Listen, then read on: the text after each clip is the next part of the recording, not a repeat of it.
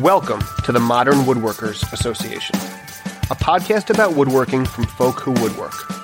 Woodworking is what we do, who we are, and what we like to talk about. So join us as we have a drink, sit around, and talk woodworking. Hi, and welcome to the 297th episode of the Modern Woodworkers Association podcast. I'm Kyle Barton of K Barton Tools, and I'm here with my co host Sean Wisniewski of the Corner Workshop. Tonight, we're asking Mike Powers the five questions. So, welcome back, Mike. Hello. You ready to get grilled? Sure. I'm, I'm ready. Well, first off, uh, let's start with uh, how'd you get into woodworking? Um, you might have covered some of this on our last episode, but uh, give us the basics. How did you get into woodworking? Uh, I got into woodworking through carpentry. Uh, that's, I'll put it on here. Uh, a lot of carpentry, and then had a mentor who went to the School of the Redwoods. Mm-hmm. And, uh, and, uh, that you know that's how I found out what woodworking actually was more than just carpentry. You know, this is you know that there's something beyond that. I really didn't know anything beyond that.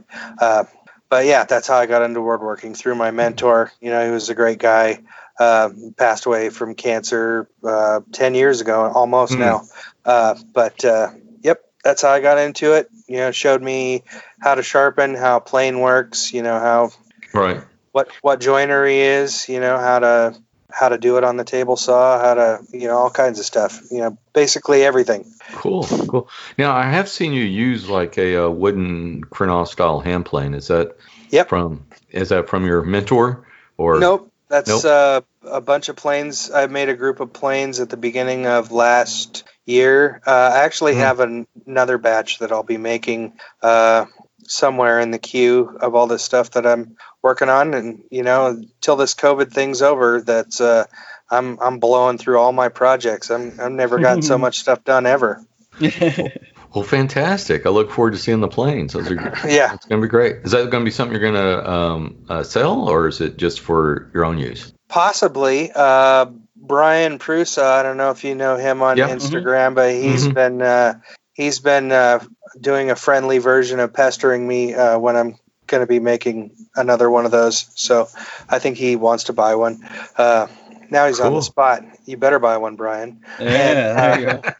Uh, but yeah, I'm going to make some Yeah. uh, different than you know my first. I learned some from my first batch. Mhm. The second batch, uh, yeah.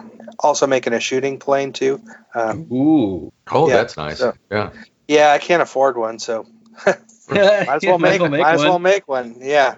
You know, I just got a, a thing the other day that uh, it was like a mailer from some wood something, or and it was just a survey, and one of them was like money aside, what would be the one tool you would run out and get today? And I almost put a shooting plane on there. I really did. It's just one of those like it's way out of the out of the price range, you know. And Uh-huh. but God, I'd Yeah. love to have one. I'd probably probably buy a vacuum bag. Oh, okay. Yeah. Yeah. Yep. One of the vacuum bags. Yeah. Yeah. Yeah. Those those are nice. Those are nice. Well, All right. Well, that brings us into our next question. What is your favorite tool right now? Uh, yeah. Right now, let's see. Uh, I don't know. It's any one of my hand tools. Uh, I've been on these la- last projects, especially the the necklace stand and the heart shaped box. Actually, I'll have to say my uh, Lie-Nielsen low angle block plane. Mm-hmm. Hmm. Kind of like Yeah. I was talking about Yeah. earlier. That's the one I'm You on know, for sure. Well, yeah, Yeah. when you when the when you when you work on uh, small stuff like that, you know, I have uh, three irons. Uh, not because I wanted to, because uh, from a project a long time ago, uh, where I was shooting end grain of teak and stuff uh, for literally days on end. I'd just go from one iron to the next but uh, you know with the with the multiple irons you can use different angles. And so it's exactly it works exactly like the you know how you hear uh, Vic Tesolin you know saying about the the bevel up planes. Right. you know put, make one for smoothing one for this. Well i that's i can do that. And the low angle block plane is a great little smoother you know for the little lids. Uh, number four is too big for something about seven inches around. So Right. you know, a block plane is my plane. So I use that thing all the time. I, I love it. Um, yeah, that So wh- that what and the all, all all my sharpening stuff. Yeah. Mhm. What are, what are the um what are the angles do you have those blades at? It's like 40, 30, 22 give or take like Uh, or I guess honestly, the I, I don't even. I have one at a smoothing angle, one at a high smoothing angle, and one at the standard angle of the. I don't even remember the number because I just have them marked like uh, Bob Van Dyke style. You know, to set set the honing guide. Mhm. Uh, man, that's a. It's funny because I I've been a, a freehand sharpener forever, and uh, just so crazy that I got a honing guide for Christmas, and it's so fast. hmm You know? and and then, and then you put the marks.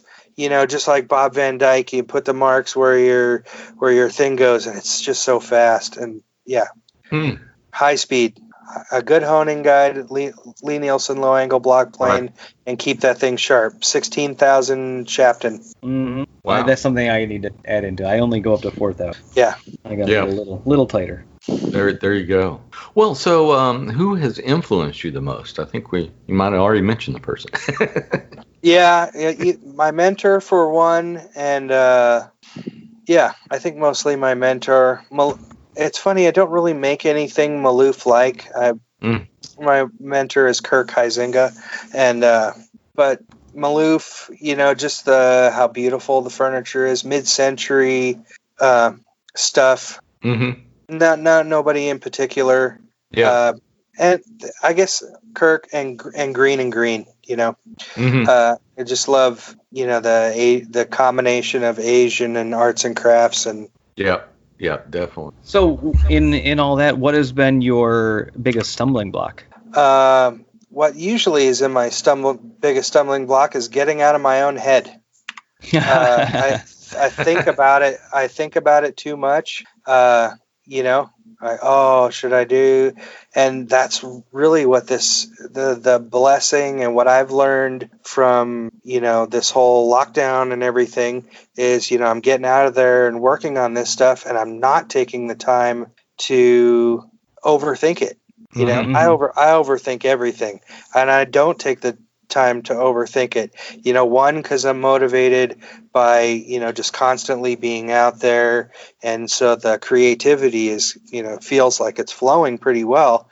And then the other thing is like, oh, I don't have any work, so I'm trying to make some money selling boxes and stuff. So I don't have time to mess around. You know, I need to get these done. I need to get them up for sale, and so yeah, getting out of my head.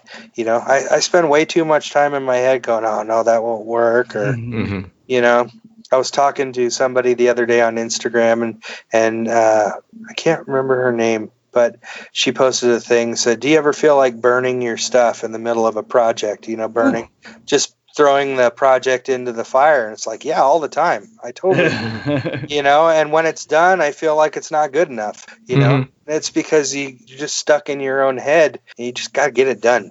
Oh yeah. hmm Yeah, I have a Yep. friend. I, I went for a run this morning, and a friend that wasn't having the best day, and they were just saying, "Oh, I'm, I'm terrible. I'm terrible. I'm terrible." I'm like, "Would you stop it?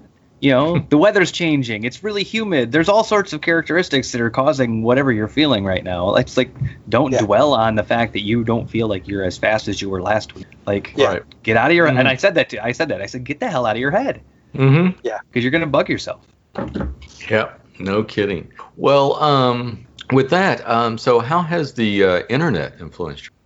well it's funny before in my old five questions years ago now uh, you know, it really wasn't on Instagram as much as I am now. And now it's just, you know, instead of a Google search where you're, you know, making a workbench and you Google search a workbench and see the different things, now, depending on who you follow, you just get these ideas from Instagram. So Instagram is a not not necessarily a big influence, but it's a it's a create it sparks the creativity Mhm. you know not not not necessarily copying anybody or anything Mhm. but you know like philip morley you know with uh with the cabinet he just you know raffled off it, you know it's like i've and it's also bringing it, i think it also helps like grab those things that you thought of before and you're like oh yeah i was going to do that you know Mhm.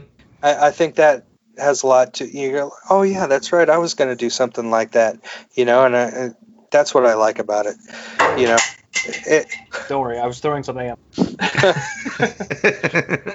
Obviously, your cat threw something back. No, Yeah. it bounced. But I'm Yeah, gonna go strangle him. definitely Instagram, you know, because it uh, also helps you see what's out there. And it's funny too. I I change the people I follow all the time. Uh-huh. Uh, you know, if I get you know if somebody posts the same stuff all the time, I stop following them. I start following somebody else.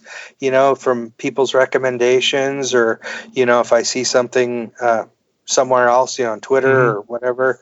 But yeah, I, I, I actually change the people I follow all the time, uh, Well, just cool. so I'm just so I'm you know inspired by different people Yeah, instead of uh-huh. just the same ones. Yeah, Yeah, that, that that's interesting. Yeah, I might have to give that a shot too.